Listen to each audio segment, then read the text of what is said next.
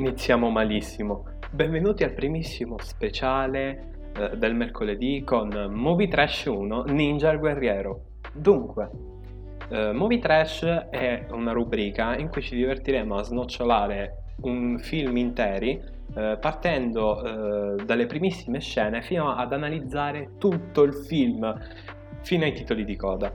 Il che vuol dire che le puntate eh, potrebbero venire a delle lunghezze differenti in base a quanto un film è pieno di particolari e in questo caso il film è particolare e potremmo avere eh, anche diverse puntate spezzettate. In questo caso eh, l'ho fatto lo so, è un po' pessimo, ma eh, questa è solo la prima parte, poiché il film dura un'ora e 25 e sì, il film è pieno di talmente tante di quelle scene prese a caso e completamente buttate lì che vi giuro ragazzi, vi, ci sarà da divertirsi. Questa è solo la prima parte e, vi, e il, da, nel punto in cui mi sono prefissato di arrivare e di finire di parlare davvero ci sarà da piangere, da piangere fortissimo.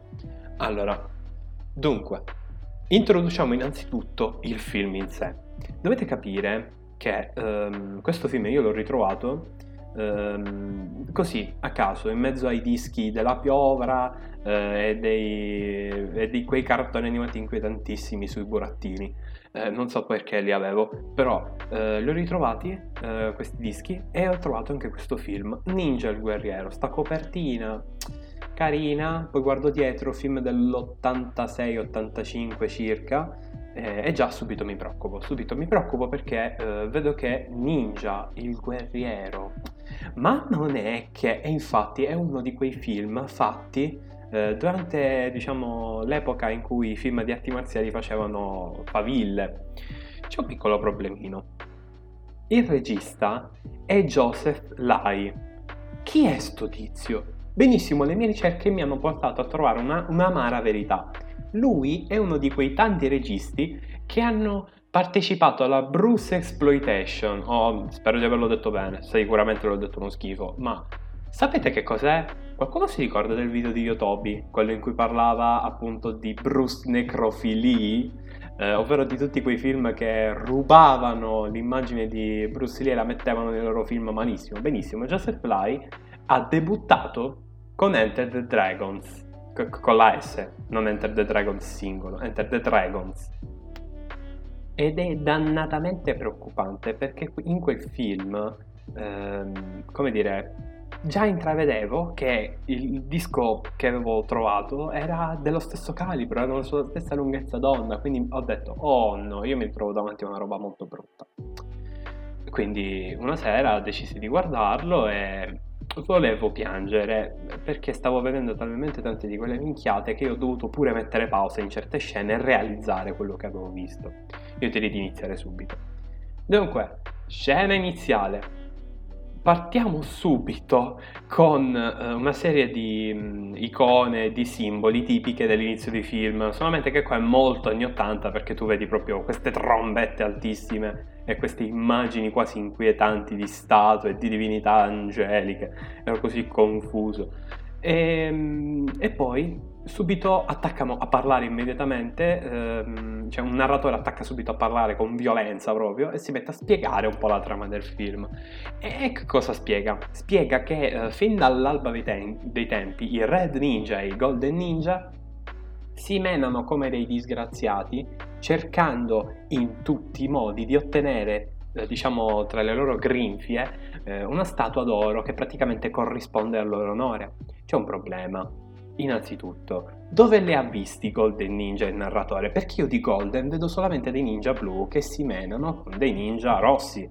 Scusate il ninja rosso perché si vede solo un ninja rosso o due o tre, comunque le scene erano montate malissimo, non si capiva una bene amata mazza, io ero talmente confuso che veramente, tra l'altro fanno vedere un tizio ehm, vestito da anguria, cioè proprio ha una mimetica che in realtà era un'anguria palesemente e, e niente, quel tizio non si capisce chi è, compare, viene fatto vedere e poi basta. E io giro, giro lì dire, ma perché dicono Golden Red e qua mi compare il tizio anguria? Che cosa significa? Cosa sto vedendo? Aiuto! E infatti, ehm, indovinate un po', subito dopo questa introduzione dove ci viene detto in modo pomposo che ah, i ninja, Golden e Red Ninja si micchiano dall'alba dei tempi, benissimo, il film si dimentica l'istante dopo di averlo raccontato di questa roba qua.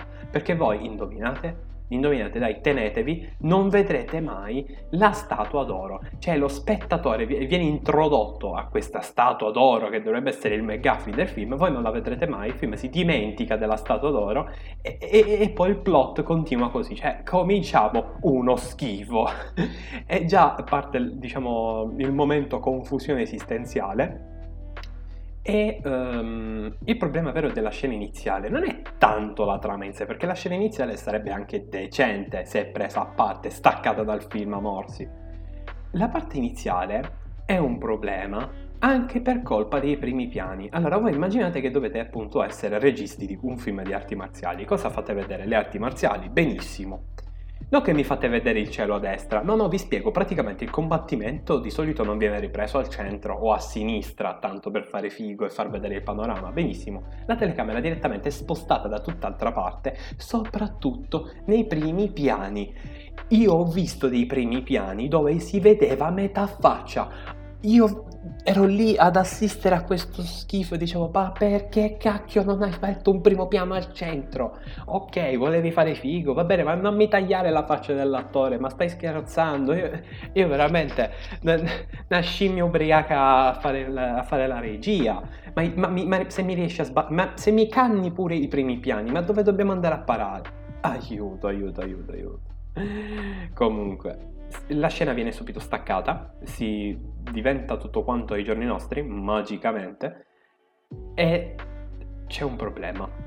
Si vede una scena in cui eh, tre eh, uomini anziani, comunque sulla cinquantina, to, eh, con, quindi già problemini a, alla prostata, che bevono, si ubriacano, spaccano, eh, comunque, eh, a parte le citazioni, ehm, e a un certo punto uno di questi piglia, beve, muore secco, steso e si scopre poi che era il padre della protagonista, Cherie, il cui nome non viene detto, ma no, non viene detto e basta, si dà per scontato che sai il nome della protagonista, che questa cosa mi ha fatto imbestialire comunque.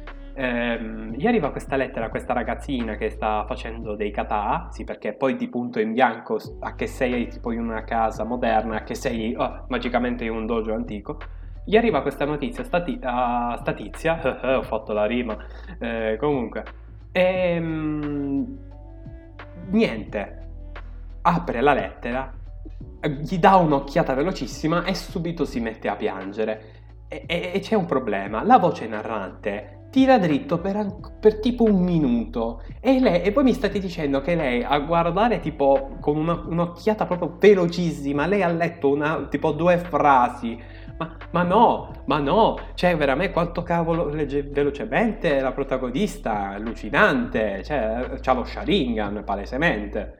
E poi un'altra scena a caso, perché subito tutta la scena viene, diciamo, portata in una specie di bordello in cui ci sono delle scene di violenza completamente gratuite a caso e, e, fatta anche veramente male, in cui una tizia viene menata perché a quanto pare è una schiava o qualcosa del genere, e poi scene di fanservice feffo ovunque. Mamma mia, cioè, ero veramente lì scandalizzatissimo e preoccupato allo stesso tempo perché non stavo capendo che diavolo mi serviva sapere tutto questo. Il film era, si era trasformato da una cosa ehm, quasi alla Power Ranger praticamente a uh, un film porno filippino.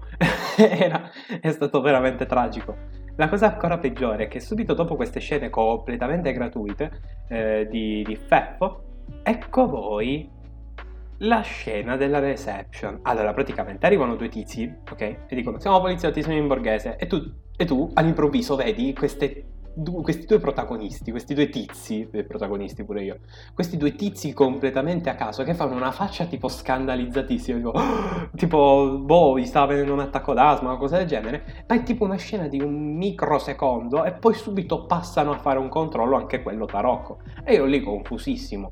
Ma, ma, che è un controllo, sono dei poliziotti in borghese, di che vi scandalizzate? Cioè, che, che, che avete preso? Cioè, non avete mai visto un poliziotto in vita vostra? Eh, eh, evasori delle tasse. Comunque, e praticamente dopo questa scena imbarazzante, i poliziotti cominciano a sfondare le porte eh, e a fare un bordello allucinante perché era palesemente un hotel per fare cose sconce lì dentro, no?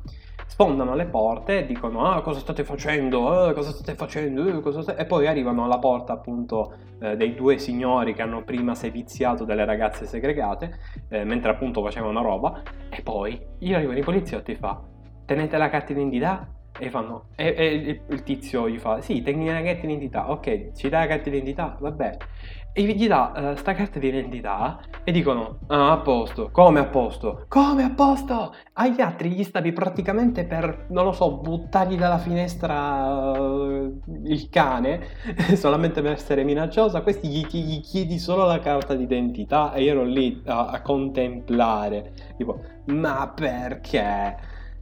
Poi la, arriva Sherry, la protagonista, magicamente si teletrasporta da un dojo chissà dove a città di Hong Kong o qualcosa del genere, perché anche il luogo dove vengono i fatti sono a caso. E mm, arriva Sherry e fa: Ehi, Um, volevo andare qui a fare cose, allora c'è tutta una diatriba, ah, è vergine, cosa, in che senso? E quindi si viene a creare tutta una situazione che sembra una soppopera, quelle vietate ai minori di 18 anni spagnole, e niente, poi va a finire che Sherry prende a cazzotti il tizio che tipo recluta le, le donne dei quartieri a luci rosse, che appunto le picchia anche, e praticamente boh, inizia una scazzottata tarocchissima dove vola gente a caso, ge- i tizi vengono picchiati, poi magicamente lei sa già dove si trovano le tizie segregate, si infila là dentro, salva le tizie, le tizie non oppongono resistenza quando vengono nuovamente diciamo colpite dai loro sequestratori e poi arriva la tizia altre scazzottate, poi arriva il tizio, dice non si capisce una fava, ma soprattutto il montaggio fa una cosa magica. Allora a un certo punto compare sto ninja, sì sì, compare un golden ninja che in realtà è blu scuro, che questa cosa non mi va più, e comincia a tirare cazzotti. Apparentemente uno arriva e dice, mmm, sarà un personaggio secondario che si è infilato lì all'ultimo. Spoiler, è la protagonista, ma il montaggio fa talmente schifo che sembra un altro personaggio che si è infilato di nascosto in un altro punto del palazzo, quando in realtà è la protagonista che si è magicamente teletrasportata con il costume dall'altra parte del, dei posti dove si stava picchiando prima, e quindi la sensazione è che stai vedendo tutt'altra scena e momento. Aiuto! Io quando l'ho realizzato ho detto no, vabbè, che schifo!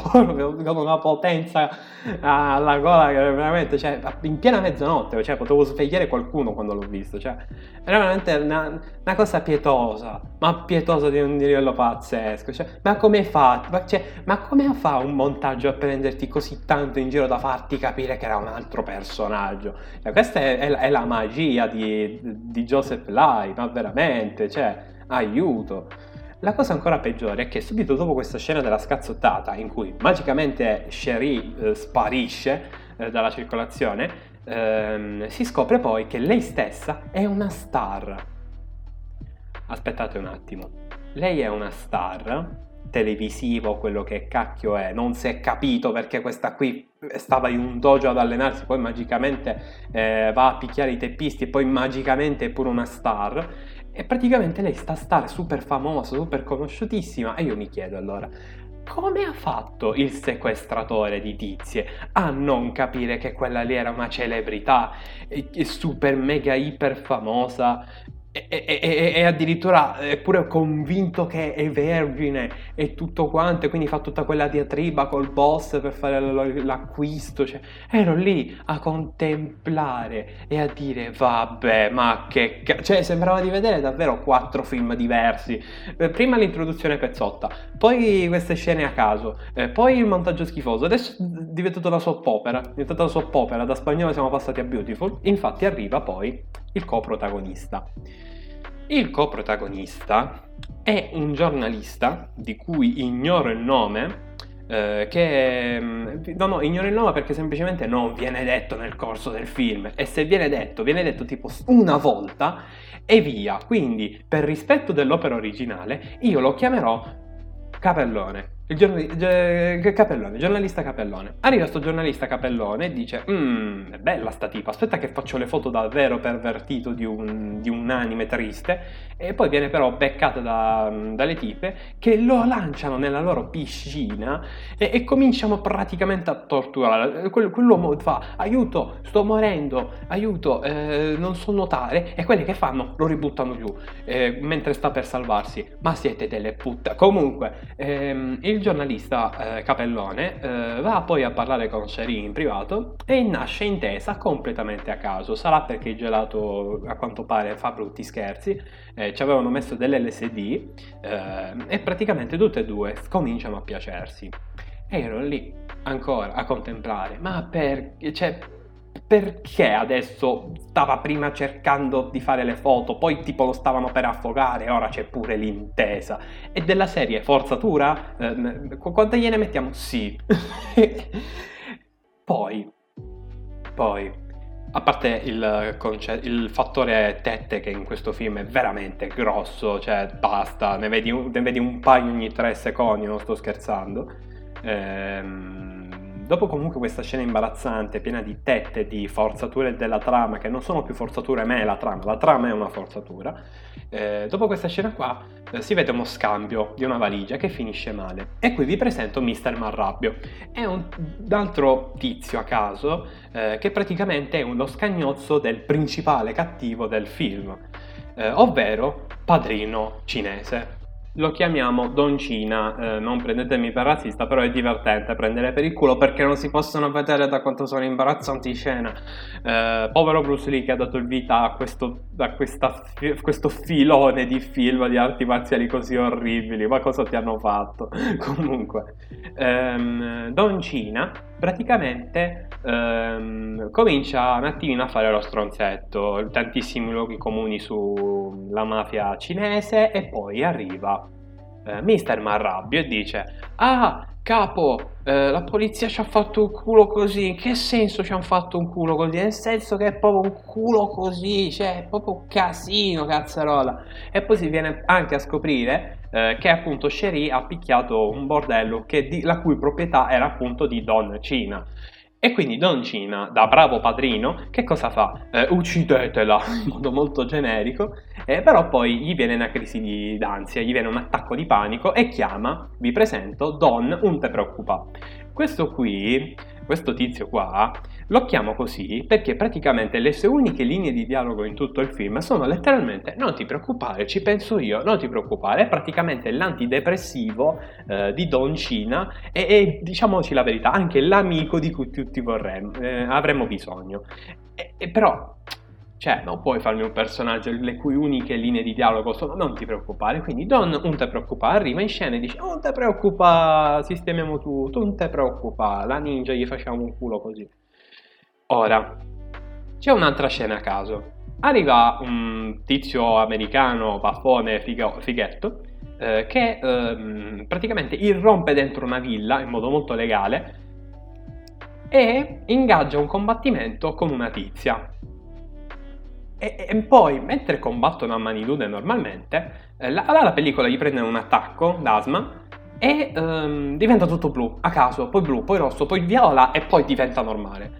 E, e questo era, era, tipo un effetto per la trasformazione, perché poi dopo, quelle, dopo quei, quelle, quegli effetti allucinogeni orribili, i tizi si sono trasformati in ninja completamente a caso. È come se i Power Ranger invece di fare tutta quella trasformazione, tipo, che ne so, gli parte una scorreggia e diventano Power Ranger. È la stessa identica cosa. È letteralmente tra un frame all'altro loro diventano ninja. Non si può vedere. La cosa più brutta di questa cosa qua è che quando combattono dei ninja, ecco una cosa che ho mancato dalle spiegazioni delle parti iniziali, è che quando combattono dei ninja, innanzitutto usare le armi da, da taglio è un optional, cioè loro hanno tipo tre lame dietro la schiena e non le usano. Tipo nella scena iniziale le hanno usate, però poi subito magicamente nel corso del film non le usano più. E la cosa più brutta è che quando le usano sono in questa scena con appunto il baffone americano eh, eh Golden Ninja che però è blu contro Red Ninja eh, che è una tizia e praticamente si vedono un attimino combattere con le spade e poi boh, magicamente ritornano normali e, e, da lì in poi basta, non ci saranno più combattimenti con le spade, è finita. cioè, capite che tragedia.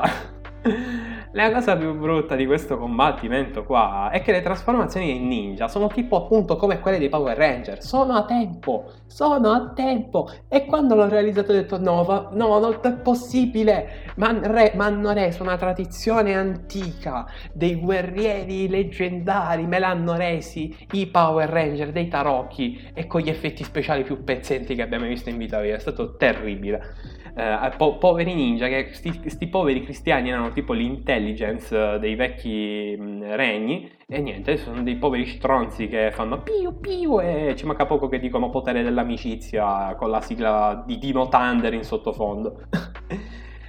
Ora, c'è poi una lista di scene completamente a caso che dovrebbero dare enfasi e profondità alla trama e invece confondono. Allora, arriva eh, nella villa di Don Cina ah, vi presento un altro personaggio, eh, fratello P- Pipa, eh, perché questo tizio qua è un buono, ma c'ha sempre la pipa in mano, è un poliziotto, compare per tre scene in croce e l'unica cosa che fa è prendersela prendersela proprio, capito, a battuta, ironia, il fatto di star parlando con un cacchio di padrino della mafia cinese. Ma, la, ma il bello è che lui lo sa, lo sa, è pure uno stronzo che eh, con la pipa fa, ah, ah, sai che io ti potrei sbattere in prigione da un momento all'altro. Dice, no, no, hai prove, io sono innocente fino a prova contraria. Se, se, a tua sorella. Cioè, era questo quello che capivo dalle scene di sto tizio. Quindi, comunque... Fratello Pipa, che cosa fa? Va appunto nella villa di Don Cina e gli va a dire: Ma lo sai che c'è una ninja che sta un po' facendo di bordello dalle tue parti? Mi fa: Eh, no, no non so niente. Fa: Eh, sì, dai, fa bordello pure nelle tue cantine di, di, di, di lievito, giusto? È lievito quello che fa. Ah, sì, sì, sono un imprenditore di lievito. Eh, già, già ma tu lo sai che veramente mi stai scocciando? Fa, eh, situazione di panico, cosa a caso? E sembra quasi che il poliziotto sembrasse cattivo, invece non è, è lì proprio per prendere per il culo sia lo spettatore dicendo cose criptiche, sia appunto Don Cina che si piglia di panico solamente se quello gli dice ciao, ehi ciao, addio, non uccidermi. è veramente imbarazzante. Poi c'è un'altra scena a caso. In un bar dove c'è anche Cherie, ehm, è, è, un tizio che sembrava apparentemente il coprotagonista, ma in realtà il coprotagonista è ehm, giornalista Capellone. Eh, praticamente c'è questa scena in cui, boh, stanno tutti giocando a poker, poi di volta e piacco scazzottata a caso quel tizio fatte quando l'apparente coprotagonista in realtà si dimostra un tizio da picchiare a caso. Eh, Cherie picchia tutti, fa un bordello della Madonna e poi torna a casa, tranquillissimo torna a casa, entra ehm, e si ritrova eh, baffone americano Golden Ninja ma blu. che ha prima fatto il combattimento sempre in quella stessa casa, ma con la Red Ninja. E che cosa succede? I due si guardano tipo, ehi, ciao, e lui fa, oh, ciao, ti ho distrutto casa, oh, hai sfondato per caso tipo che ne so, la tv? Oh sì, la prima cosa che ho preso di mia. Eh sì, cominciava a colpirsi a caso, praticamente dopo degli... Dopo, senza parlarsi, cioè... Però quello che ho intuivo è questo. Comunque cominciano a picchiarsi, si trasformano completamente a caso in ninja e poi... Eh, anche qui i combattimenti con i ninja, altro dettaglio che vi aggiungo dall'inizio, eh, a, parte le trasformazioni a tempo, a parte le spade, i combattimenti hanno dei poteri magici completamente non spiegati e a caso, perché eh, dovete sapere che i ninja hanno la possibilità di teletrasportarsi da un frame all'altro della pellicola e non si può vedere una capriola che viene interrotta malissimo l'istante dopo che è stata fatta. Oppure, peggio di peggio, ehm, mentre c'è un combattimento a caso, poi la scena si ribalta ed è al contrario, madonna. Cioè, eh, capire un combattimento, il regista ha detto no, non dovete capire, immaginate le cose. E uno giustamente sta lì a dire pietà, vi prego, basta. Fatemi almeno capire che quello gli sta dando un pugno. No.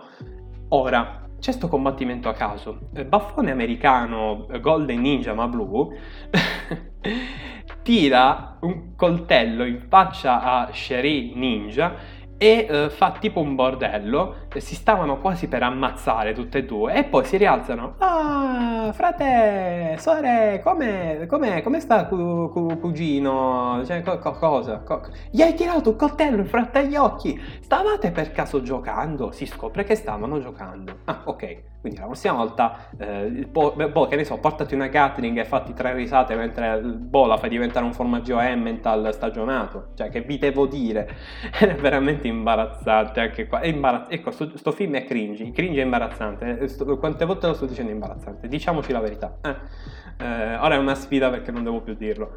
Ora, dopo quest'altra scena completamente a caso e non richiesta, ehm, va avanti, diciamo. Ah, dimenticavo, eh, per tornare a casa c'è un'altra scena di romance completamente a caso tra il giornalista Capellone e Cherie che poco prima di entrare in casa e farsi menare da suo fratello a colpi di coltello e katana, scusate la katana non la usano, eh, boh, altra intesa, poi c'è la scena appunto del, del baffone che eh, picchia Sherry perché è una brutta persona e poi c'è quest'altra scena a caso, Sherry boh sta passeggiando e magicamente ci sono dei sicari che sapevano che lei doveva andare lì. Aspettate un attimo, com'è che sanno che lei prende giusto giusto quella strada malfamatissima e, se magari, che ne so, la Lidl sta dall'altra parte della strada, non lo so. Comunque i sicari sapevano dove trovarla magicamente e che cosa fanno? Un bello stallo all'americana. Indovinate come si risolve? In un modo figo? In un modo interessante? Assolutamente no. Il eh, giornalista Capellone prende a calci malissimo, con dei calci neanche completi. Proprio presente quei calci palesemente finti, col ginocchio ma, eh, ritiratissimo. Ecco, una roba del genere. Lui tipo fa, sa, fa il taekwondo eh, della Thailandia e eh, il taekwondo indiano, qualcosa del genere, e praticamente boh, mena tutti, eh, finita lì, e, e bello, bello sto momento di tensione, mi è piaciuto tantissimo, eh, basta tirare un calcio fatto male e si risolve eh, un problema con, con in mezzo delle pistole. Dopo quest'altra scena completamente non richiesta, poi c'è il tentato omicidio nella casa della tizia. Allora, lei sa che eh, ci sono dei sicari che la stanno minacciando, va bene? La vogliono morta o comunque catturare, la vogliono catturare, ok? Cosa, fanno? Cosa fa lei? Se ne sbatte il cacchio, si fa una bella doccia con le porte tutte aperte, eh, non si barica minimamente in casa, infatti entra un cacchio di esercito in casa, e che cosa fa? Mentre lei si, si, spara delle pose che Playboy levati, con anche qui tette di fuori come se non ci fosse un domani, mentre si spara queste pose in cui fa tutta la fighetta e poi boom, massacra tutti, picchia tutti, quelli se ne scappano manco fossero appunto ehm, i cattivi dei Power Ranger che vanno tipo dai, da, dal cattivo principale tipo ah ci hanno menato, muè, muè, la stessa identica cosa. Mister Marrabbio poi viene arrestato, ok? Viene arrestato ma non perché ha tipo fatto un'irruzione a un portello l'hanno palesemente visto in faccia mentre c'è stato l'attacco della polizia per quanto riguarda lo scambio della valigetta. No, no, no, no, per i pocherini per i pocherini tristi la sera. Questo qui viene arrestato, viene preso per il culo anche qui da fratello Pipa, perché lui sapeva palesemente che non l'hanno arrestato per il motivo del poke, però lui è un sadico bastardo e l'ha arrestato in modo tale da dare una scusa poi a Don Cina per andare ad uccidere appunto Mr. Marrabbio. Mr. Marrabbio infatti viene uh, preso e uh, picchiato e tipo tranciato uh, da dei tizi mandati da Doncino da, sì, Doncino, vabbè, a questo punto Don Arancino e via, comunque da Doncina, eh, e praticamente, eh, boh, praticamente il fratello Pipa ha fatto un piano malvagio solamente per tipo uccidere o criminale senza che lui avesse fatto davvero qualcosa. Brutta basta. Comunque, eh, ok, sono pippe mentali, il film non è assolutamente così profondo, però l'impressione è questa. Ora, ehm, Diciamo che magicamente Mr. Marrabbio è un personaggio importante per Sherry. E Sherry cosa fa? Invece di lasciare morire uno dei suoi acerrimi nemici che ha cercato di ucciderla mentre si stava sparando le pose da Playboy in, do- in doccia, cosa fa? Cerca di proteggerlo. Perché non si sa. Ma- magia. Eh, viene, viene, mm, viene, quasi salvato da Sherry, ma in realtà viene coltellato alle spalle. Rip muore. Ok, uh, Rip, Mr. Marrabbio, non sei servito a fava. Uh, la tua morte non verrà ricordata. Eh, così come il film. e ora. Anche qui ah, il combattimento. Um, I tizi sono armati di macete. Cosa fa Sherry Ninja?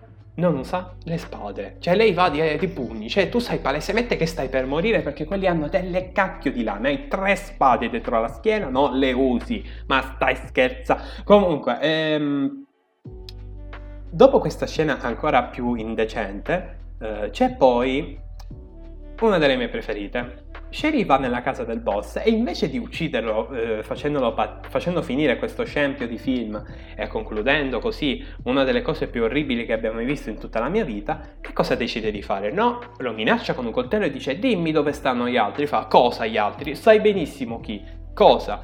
Eh, non c'è più vino, come sarebbe? Vuoto. Cioè, eh, quelle classiche scene da cliché indecenti, quelle in cui praticamente dice, eh, io non so, però non uccidermi per favore.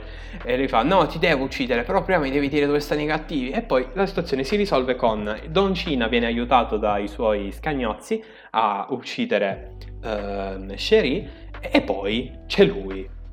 Uno sparo, due spari, tre spari una boccaccia, due boccacce, tre boccacce eh, per ogni, diciamo, arriviamo a questo totale per entrambe le due cose indecenti.